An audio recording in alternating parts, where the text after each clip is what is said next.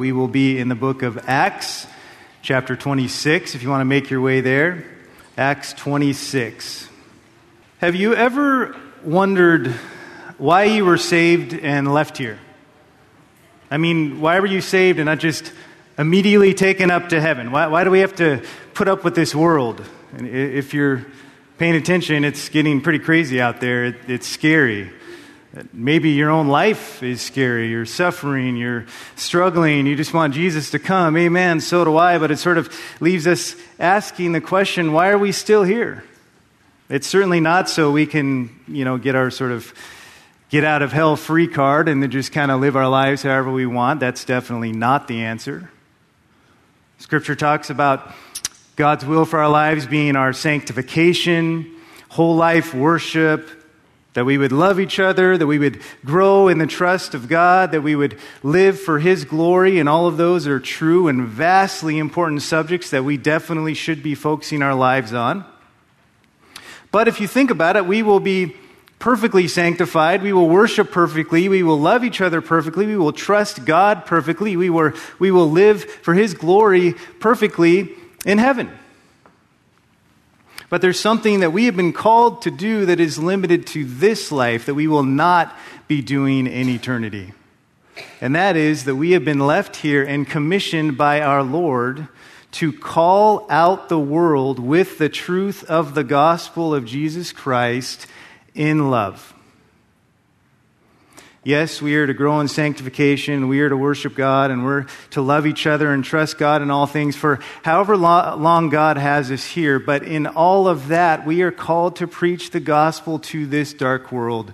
And we see a beautiful model of this in Paul in Acts chapter 26. So before we jump in, let me, let me sort of set the stage for what's happening in this chapter. The Apostle Paul was arrested two years earlier. He had been accused of sedition by the Jews, in other words, trying to topple the Roman government that carried a death sentence. And he'd already had a trial with Felix, the governor of Judea. He never settled his case, couldn't, up, couldn't come up with a charge, so he just kept him in prison for a couple of years. Felix was then succeeded by Festus, whom he again stood trial before and saw that it was heading, heading in the wrong direction, and so he appealed to have his case tried before Caesar. But in two years, Paul's Jewish accusers were unable to show any credible charge against him, and so Festus didn't actually have a charge to send him to Caesar with, and he needed one. So he solicited the help of the visiting King Agrippa II, who was knowledgeable about Judaism, and it seemed like a sort of a religious squabble that he didn't understand, so he thought maybe he could help him out. So Festus gathered Agrippa and many of the prominent people in the city, it tells us, into the auditorium that day, and Paul was brought in to give them his defense. So that's who's in the room. That's how Paul got here. Paul, a, prisoner in chains, chains, is brought before Rome's power brokers to defend himself. But as we're going to see, he doesn't, he doesn't really offer a defense. Really, he just preaches the gospel. So he begins the chapter by recounting the details of his conversion, and then we're going to pick up in verse 19, where he says, Consequently, King Agrippa, I did not prove disobedient to the heavenly vision, but kept declaring both to those of Damascus first, and also at Jerusalem, and then throughout all the regions of Judea, and even to the Gentiles, that they should repent and turn to God, performing deeds appropriate to repentance. For this reason, some Jews seized me in the temple and tried to put me to death. And so, having obtained help from God, I stand to this day testifying both to small and great, stating nothing but what the prophets and Moses said was going to take place that the Christ was to suffer, and that by reason of his resurrection from the dead, he should be the first to proclaim light both to the Jewish people and to the Gentiles. Now, I began saying one of the primary reasons we are on this planet is to call out the world with the truth of the gospel in love. And I specifically chose the verbiage call out the world because of the confrontational nature of the gospel preached. Now, that doesn't mean that, that we're to be confrontational people out looking to pick a fight. We're to be loving representatives of Christ, not confrontational jerks. But it does mean that the gospel itself is inherently confrontational. that man is dead and blind in sinful rebellion against God, the punishment of which is eternal death and separation from God, and the only way to escape that certain judgment is to repent and believe in Jesus Christ as Lord and Savior, that is offensive. That is confrontational. That calls out the world because the world does not want to hear that message. That's why Christ said in Matthew 10 34, Do not think that I came to bring peace on earth. I did not come to bring peace, but a sword. For I came to set man against his father, and a daughter against her mother, and a daughter in law against her mother in law, and man's enemies will be the members of his own household. Of course, the ultimate end of the gospel is peace with God, but often in the meantime, the immediate response to it is conflict, so that families are torn apart. Millions of people have been martyred over the millennia because of it. The world hates that message, yet that is the message that we are commissioned to proclaim, which should make it obvious to us that there's really no such thing as living this life free of conflict if we are living to proclaim the gospel. Again, it's not because we're out looking for the conflict, but because the gospel, itself often will result in conflict. It calls out the world who loves the darkness more than the light. So, as we study this chapter this morning, we're going to be reminded of three truths in fulfilling our duty to call out the world with the truth of the gospel in love.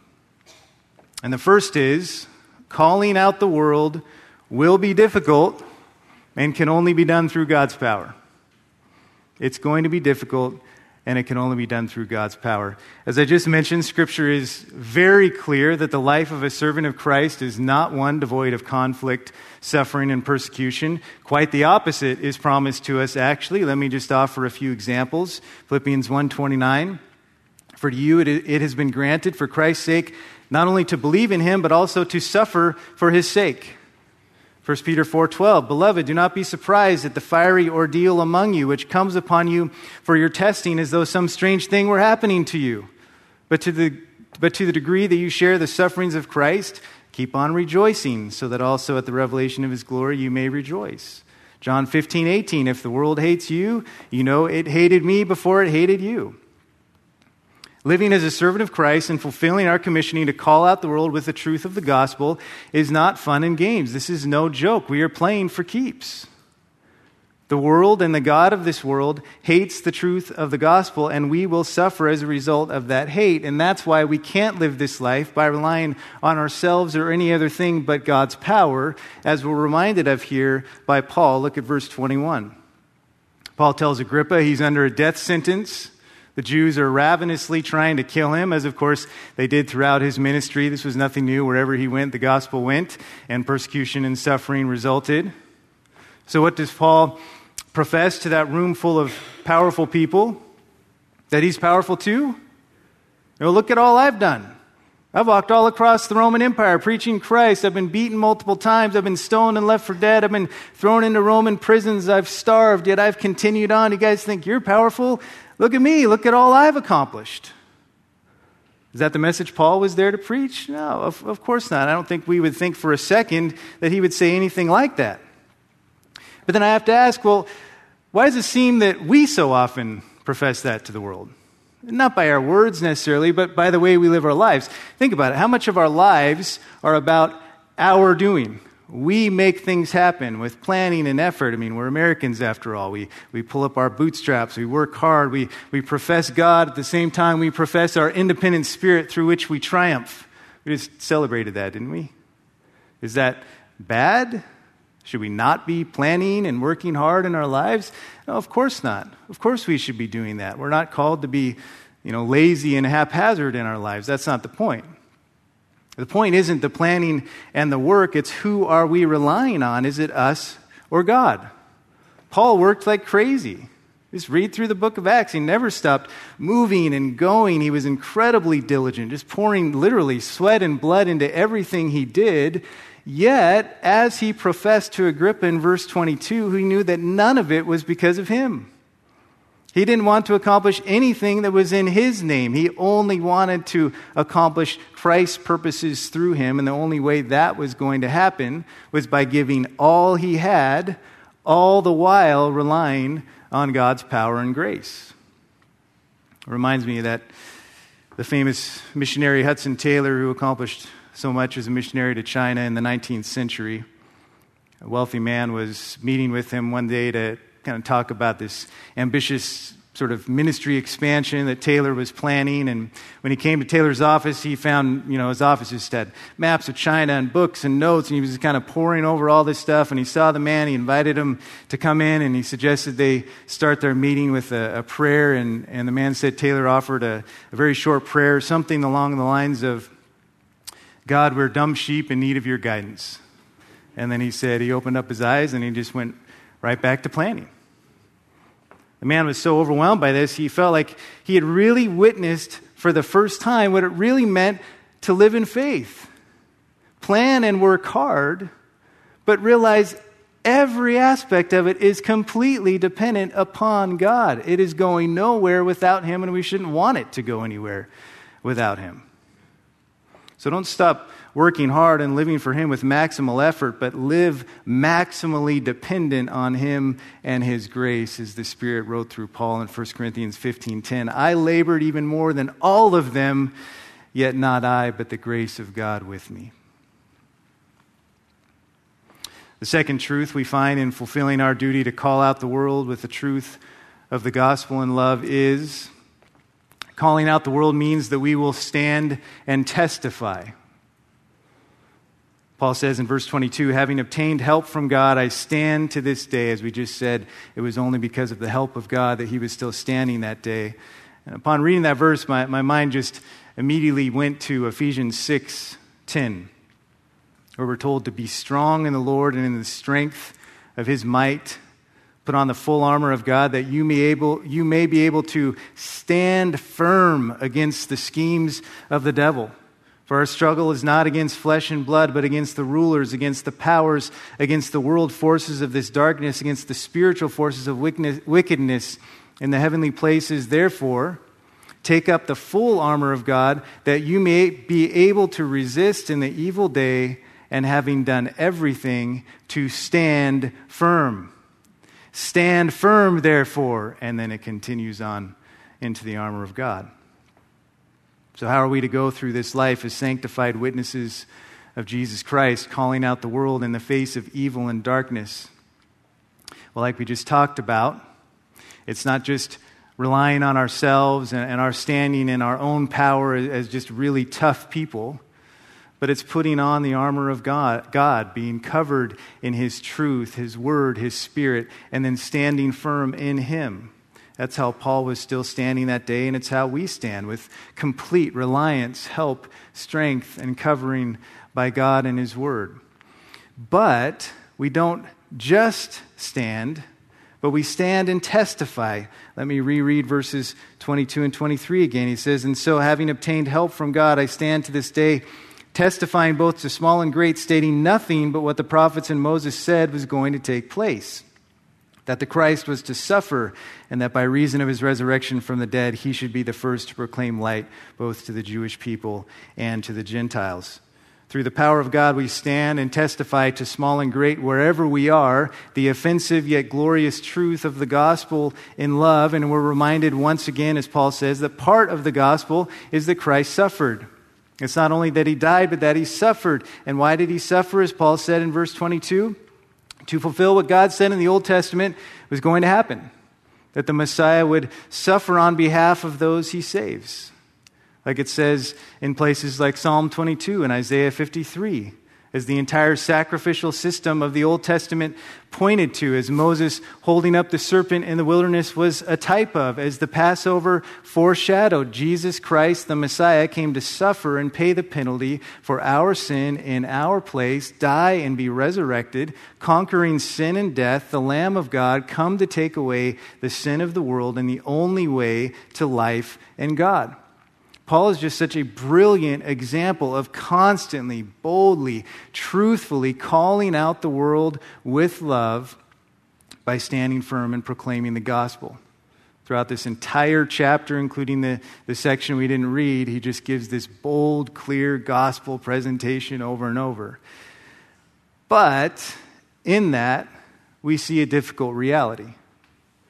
Boldly, accurately preaching the gospel in love does not guarantee it will be received. And we see two classic rejections of being called out by the gospel in Festus and Agrippa. First, as seen in Festus, the world may respond to being called out by accusing us of being insane. Verse 24, and while Paul was saying this in his defense, Festus said in a loud voice, Paul, you're out of your mind. Your great learning is driving you mad. This is so interesting. Paul's been going on for some time, and it, it appears all present are just sort of patiently listening to him until Paul says that Christ suffered, died, and was resurrected from the dead. And the, at the pronouncement of the resurrection, Paul's preaching is abruptly ended as Festus interrupts. It says he interrupted with a loud voice. He was incredulous. He couldn't contain his shock and his mocking at such nonsense. So he, he burst out, accusing Paul of having gone insane. Remember, Festus is a a pagan Roman with no understanding of Judaism or Christianity, and, and according to his worldview, there was no category for anyone being raised from the dead. Yet Paul was a brilliant man. Festus had to acknowledge that. So the only way he could make sense of Paul spouting such madness was to accuse him of studying so much that he'd gone insane. He'd started to believe things that obviously couldn't be true. I think Festus's response is absolutely one of the greatest examples of 1 Corinthians chapter 1, 18 in all of Scripture. It says, For the word of the cross is to those who are perishing foolishness, but to us who are being saved, it is the power of God. When the world hears the true gospel, often it will sound like utter foolishness. They'll accuse us of believing in fairy tales. I mean, how often do we hear how ignorant and uneducated Christians are? I mean, you'd have to be to believe in anything as illogical and unscientific as Christianity, they say. A six day creation that some God spoke into existence. Noah sticking a bunch of animals in a boat. Some guy 2,000 years ago claiming to be God who was nailed to a cross. He supposedly rose from the dead, and then somehow in all of that, we're we're saved.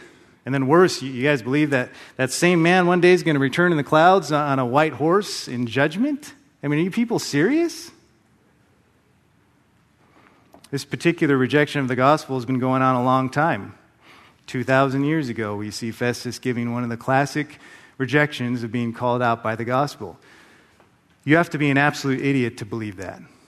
I suppose you believe in unicorns and the tooth fairy then, too we, we should be prepared for that response. You're, you're going to hear it if you haven't already.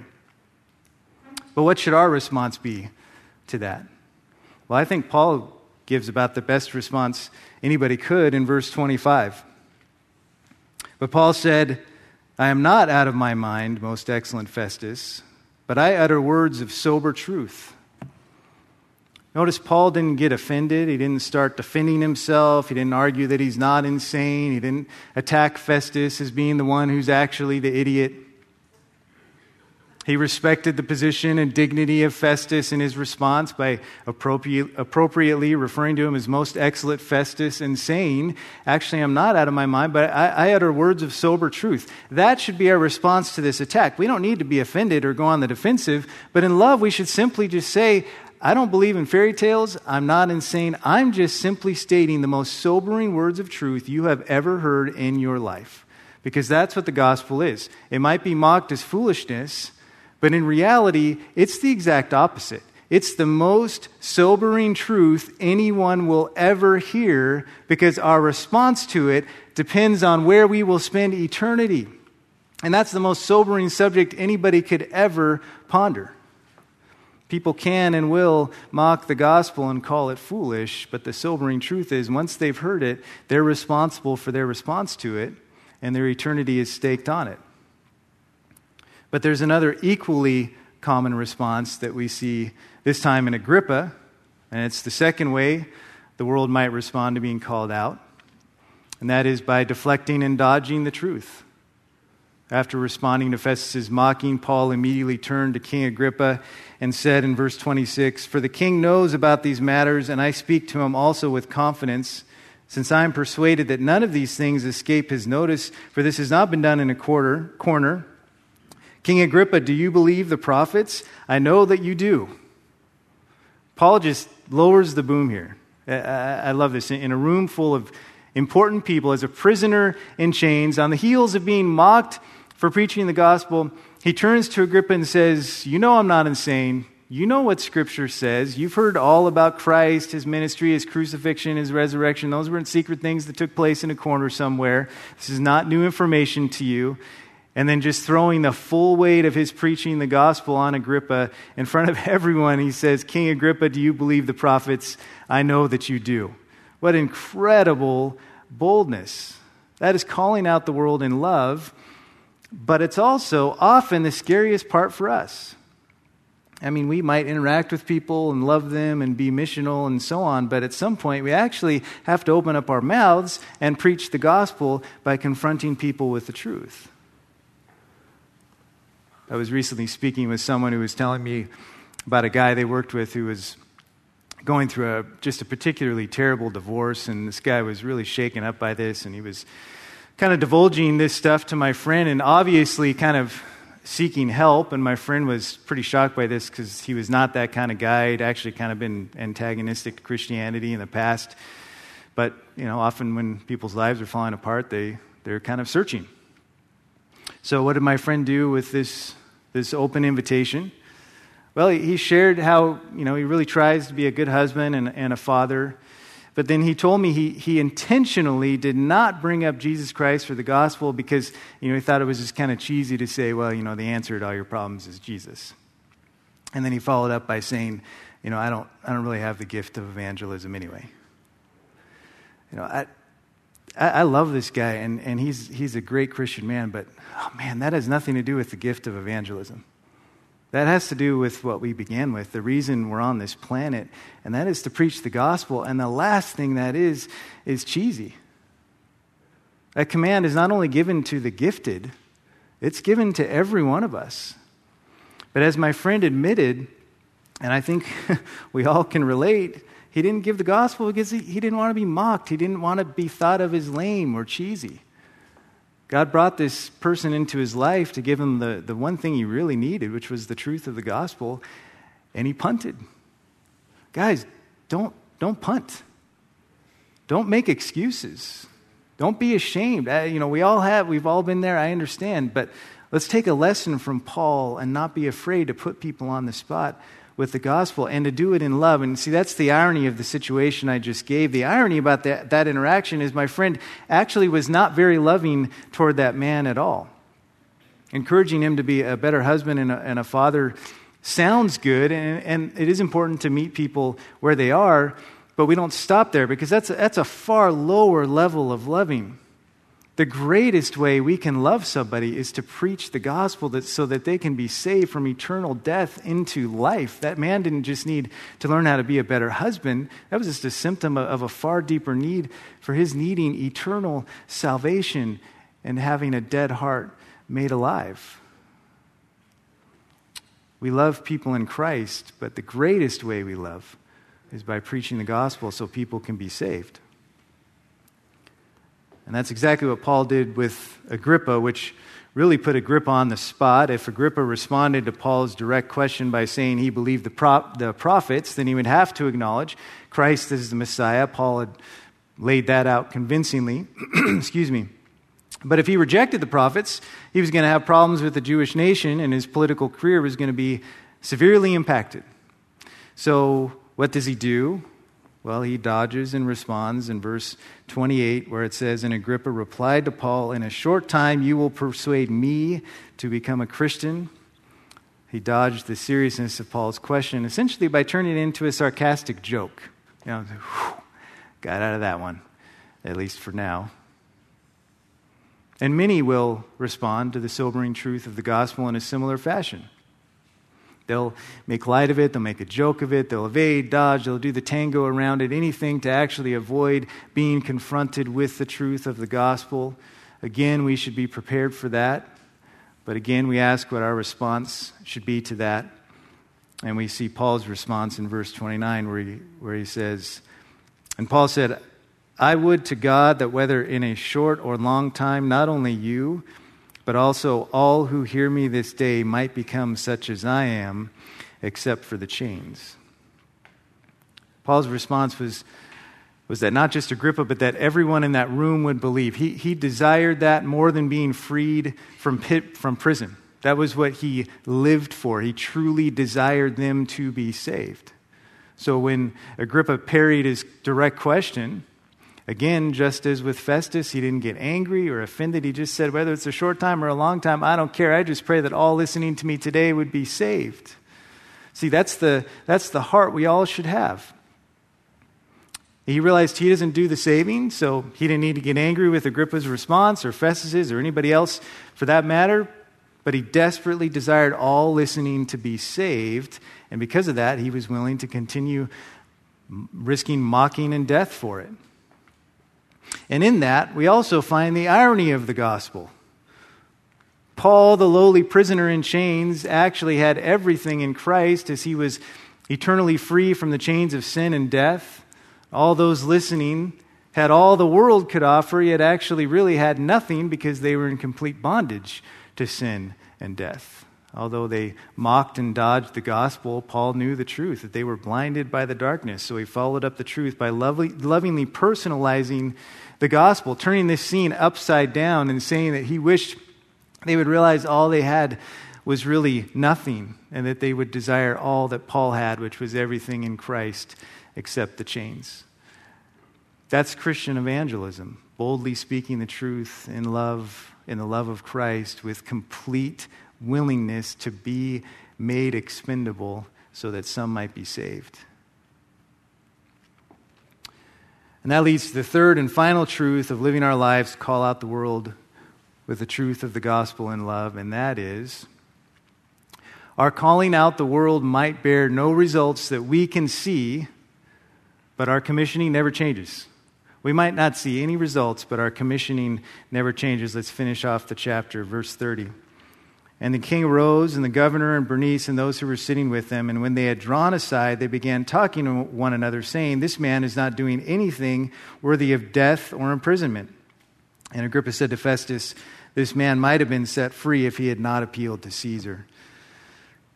As we've seen, Paul couldn't have been a more faithful witness of Christ in these circumstances.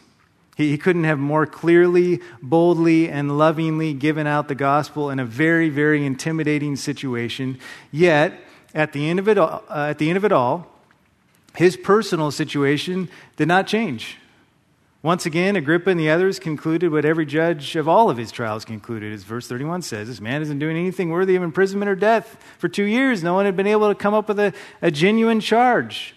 Even Agrippa said he might have been set free if he hadn't appealed to, to Caesar, but he did. So Paul remained a prisoner with an indefinite future beyond his going to Rome as Christ's witness, as Christ said that he would. But he was not rewarded for his faithfulness by being set free from difficult circumstances. Nor does it appear a single person was saved by his preaching that day. I mean, we don't know for sure, but it seems like everybody just sort of got up and left. In fact, it doesn't seem anyone had been saved in the previous two years during Paul's arrest and imprisonment. It would have been easy for him to just get discouraged and give up, wondering, you know, why should I just continue wasting my time preaching the gospel to a bunch of people who don't want to hear it? But he didn't. There may have been no tangible results. There may have been no change in his personal situation, but there also was no change in his command from his master. He was still a slave commanded by his master to preach the gospel, and so he did, and it's no different for us. Excuse me. My church family, I think this is a reminder that we all need right now.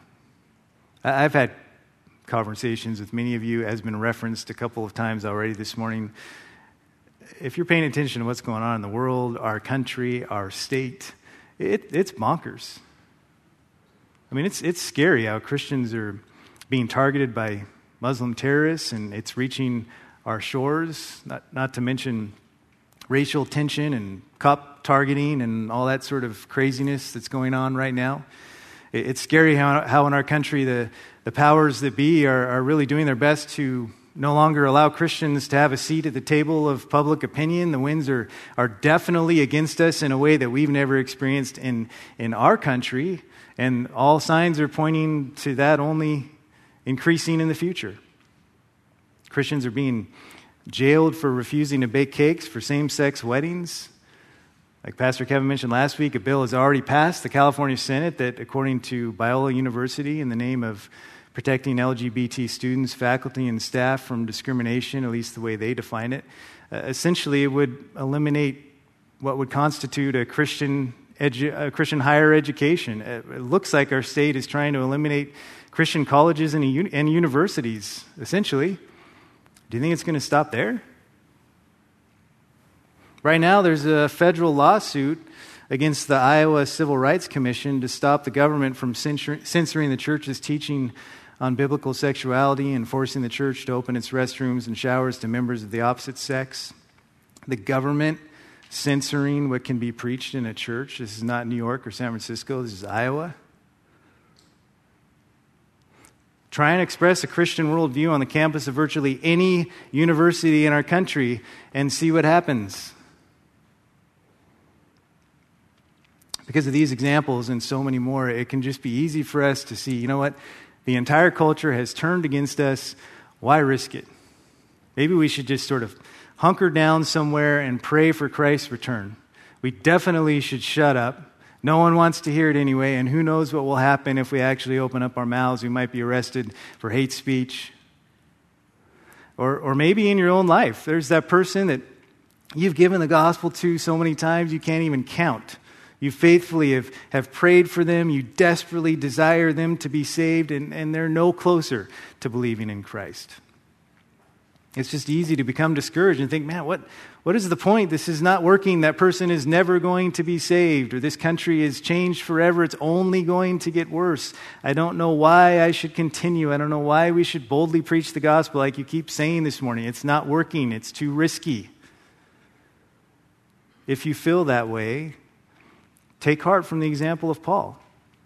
I want to talk about a culture hostile to Christianity, Jews and Romans alike in the first century. Whoever Paul was speaking to, his life was on the line literally for preaching the gospel. We haven't reached that point, at least. And look at what Paul did. All those influential people gathered in all their pomp and cultural superiority, listening to Paul. Put yourself in, in his shoes. Paul was brilliant. He, he knew Roman philosophy, he knew Roman culture, he knew what he was saying was making him look and sound like an idiot. No one wants to look ignorant, especially in front of the drivers of culture, especially when your, your very life, your future is on the line. Would, would you have so boldly preached the gospel, or would you have just kind of kept quiet and toed the line? Because, like I said, what's the point? You already know the outcome, no one's going to receive it anyway, and it's just too scary. Well, here's why. Because our job is not to be influential in this culture. Our job is not to be cool or sophisticated so that we can have a seat at the table. Our job is not to have a nice, comfortable life and then do anything and everything we can to protect that.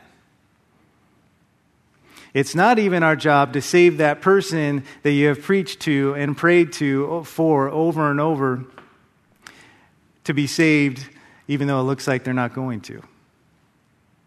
Our job, our commissioning, is to faithfully proclaim the truth in love and let God take care of the rest. Because the truth is, we can't control anybody's response to the gospel. We can't make a heart dead in sin become alive through the gospel. That's totally impossible for us. That is a work, that is a miracle of the Lord, as it says in John 1:12. But as many as received him, to them he gave the right to become children of God, even to those who believe in his name, who were born not of blood, nor of the will of the flesh, nor of the will of man, but of God. Every person who is saved is a miracle as God raised that person from the dead and gave them life in him. Don't think for a second we can ever do that. We can't. That's not our job. But what we can do, what we are commanded to do, is to faithfully preach the gospel romans 1:16 for it is the power of God for salvation to everyone who believes We don't know who will be saved.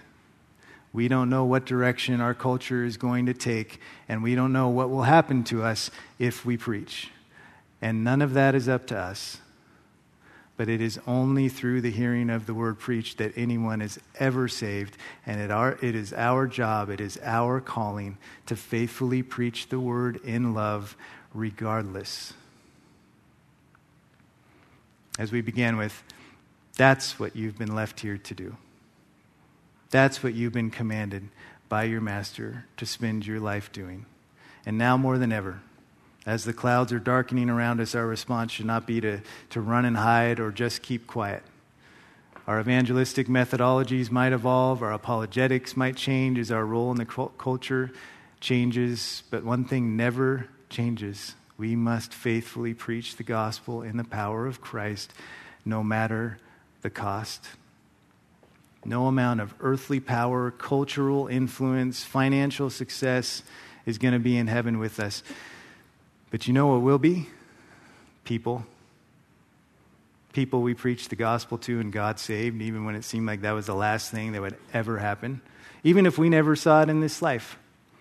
And even if that doesn't happen, even if we're rejected as Paul was, and, and people we preach to go to hell and we suffer as a result, we remained faithful, and we will be rewarded eternally by our King for being faithful to our commissioning, the reason we're here. What, what, a, what a glorious calling on our lives that we have been given.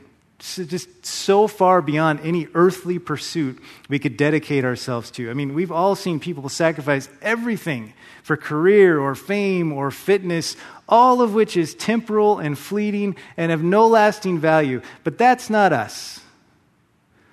We've been given a commissioning on our lives so much greater than that, a commissioning that has eternal consequences attached to it.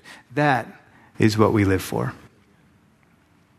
So I implore you through the word live with boldness and excited anticipation, looking for ways to live your life, to preach the gospel in love, in the power of God's grace, no matter the cost, and trust Him. Let's pray. Our God, we so desperately need you and your word. And we're just so thankful that you, you don't just leave us here to try and figure it all out or to do it under our own power.